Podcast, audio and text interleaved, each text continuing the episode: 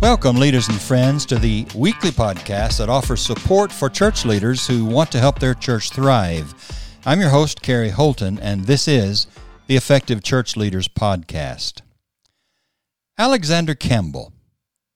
He lived from 1788 to 1866, and he was undoubtedly the most influential leader in the early years of the American Restoration movement. Much of that influence was exercised in two journals he edited The Christian Baptist and The Millennial Harbinger. In this podcast, I want to share with you some of his writings from the 1830 Millennial Harbinger and my impressions after reading those excerpts. You might wonder what relevance something written in 1830 would have for the modern day church. Well, I want to explain that relevance, but I won't venture into those waters until the end of this podcast. So I beg you to please listen to the very end. In the March 1st, 1830 edition of the Harbinger, Campbell responded to certain editors in general and editors who had disagreed with him, and to a Mr. Brantley in particular. Listen to this response to some of his critics. Often have I said, and often have I written, that truth, truth eternal and divine, is now and long has been with me the pearl of great price. To her I will, with the blessing of God, sacrifice everything.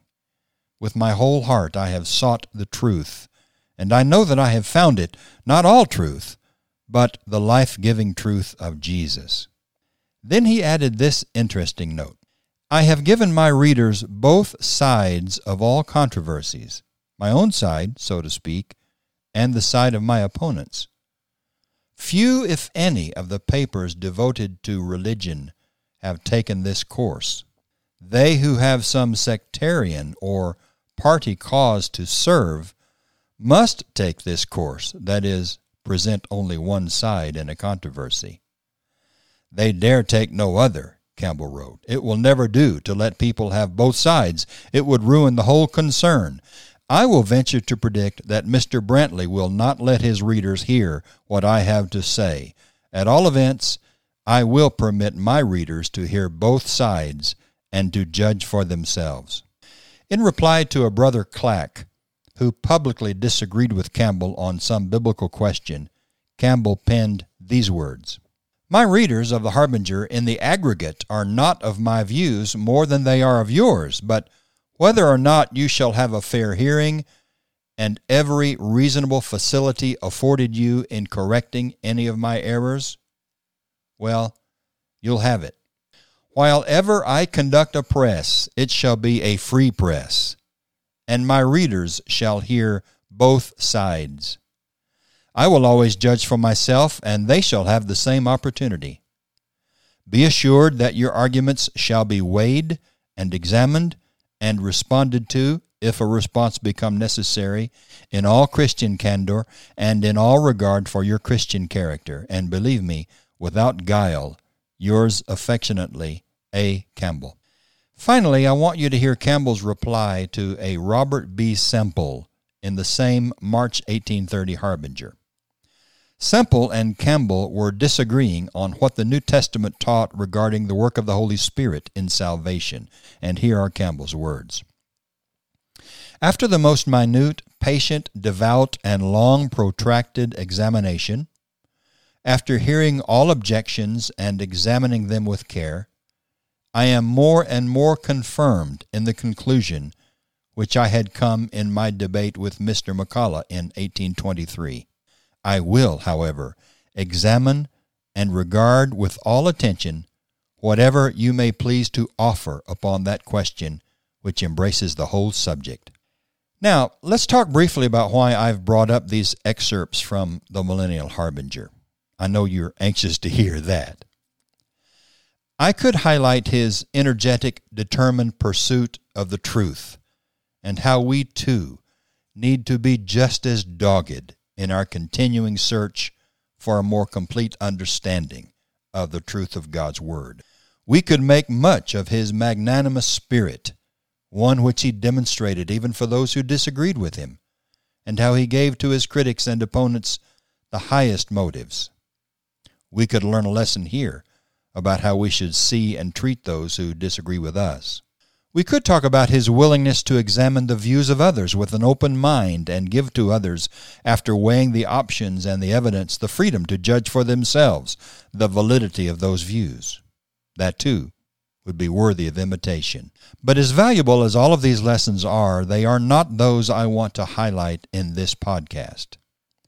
I want to talk about Campbell's openness to dialogue and robust debate. Campbell was not afraid to consider all options, all interpretations of the Scriptures, to place them side by side and examine them. He was unafraid of the free expression of ideas. I think it may be true that most churches today tend to repress open dialogue. Now, I must grant that I cannot comment on what most churches do, since I don't have experience in most churches, and perhaps the church to which you belong or the churches in your experience do, in fact, promote the free expression of ideas. If that is so, well, that's wonderful. However, my gut feeling would be that your church is atypical. Permit me to offer some anecdotal evidence, and that's all it is anecdotal evidence. I know personally of people who have left the church altogether because they felt no freedom to ask questions or express opinions. We wring our hands over those who have left the church. We are especially concerned that many from our younger generations have left. Perhaps one of the reasons is that they do not feel the church is a safe place where they can ask their questions and express their doubts. They want and need such a place, but alas, the church of their youth is not that place. So they look elsewhere for answers to their questions and for a place where their faith can become real and authentic. I know of Bible class members who say privately to classmates what they will not say in class for fear of disapproval or ostracism. They wonder, what would people think of me if I expressed a different point of view? How might they respond if I suggested an alternative interpretation on some Bible passage than the ones traditionally offered? I could be blackballed. People might wonder about my faith.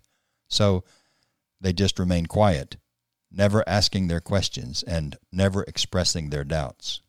I know of Bible class teachers who were removed as teachers simply for asking questions.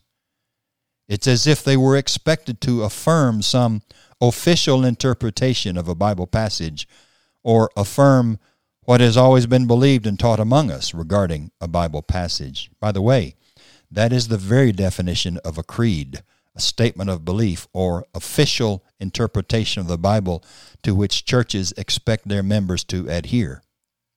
Human creed making is something we should adamantly resist and which we have adamantly resisted in the past. Why do we squelch discussion, questions, and opinions about what the Bible teaches? What are we afraid of? I've heard my dad say several times that the truth is a lion that walks the streets. That lion is afraid of no one, and that lion needs no protector. Just as a lion has no need to be defended, neither does the truth. For those who only seek the truth, there is no need to defend this or that position. The truth can defend itself. And for those who seek the truth, as Campbell did, with his whole heart, there is nothing to fear when truth becomes known. Let's welcome open dialogue in our churches. Let's encourage robust debate. And let's communicate to others and to one another that the church is a place where people may feel safe and free to express their doubts and ask their questions without fear of reprisal. After all, who are we? We are truth seekers, in search of truth and in search of an authentic faith.